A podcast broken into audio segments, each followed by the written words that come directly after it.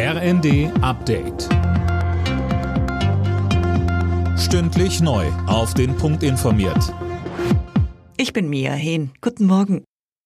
Die Bundesregierung will offenbar Preiserhöhungen für Strom und Gas im kommenden Jahr verbieten. Laut Bild geht das aus dem Gesetzentwurf zu den Preisbremsen hervor. Hintergrund ist, dass die Versorger bei den Preisbremsen Geld vom Staat erstattet bekommen, das ihnen durch die gedeckelten Preise verloren geht. Um hier Missbrauch zu verhindern, sollen Versorger nachweisen müssen, dass die Preiserhöhungen gerechtfertigt sind. Der Preisdeckel für russisches Öl ist so gut wie in trockenen Tüchern. Die G7-Länder und die EU haben sich darauf geeinigt, dass ein Fass in Zukunft höchstens 57 Euro kosten darf. Mehr von Tim Pritztrup. Es geht dabei um Öl, das über den Seeweg transportiert wird. Das geschieht zum größten Teil über westliche Reedereien. Mit dem Preisdeckel sollen zwei Dinge erreicht werden. Ärmere Länder sollen entlastet werden und Russland als zweitgrößter Öllieferant weltweit soll weniger Geld verdienen und es damit schwerer haben, seinen Krieg gegen die Ukraine zu finanzieren finanzieren. Der Kreml hatte vor dem Schritt gewarnt.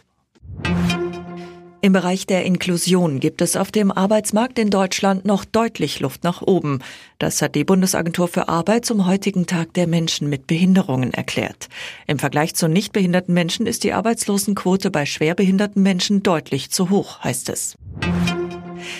Die Achtelfinals bei der Fußball-WM sind komplett. Am Abend löste die Schweiz mit einem 3 zu 2 gegen Serbien das letzte Ticket. Die schon qualifizierten Brasilianer spielten 0 zu 1 gegen Kamerun. Zuvor war Südkorea ins Achtelfinale eingezogen, nach einem 2 zu 1 über Portugal, das auch schon weiter war.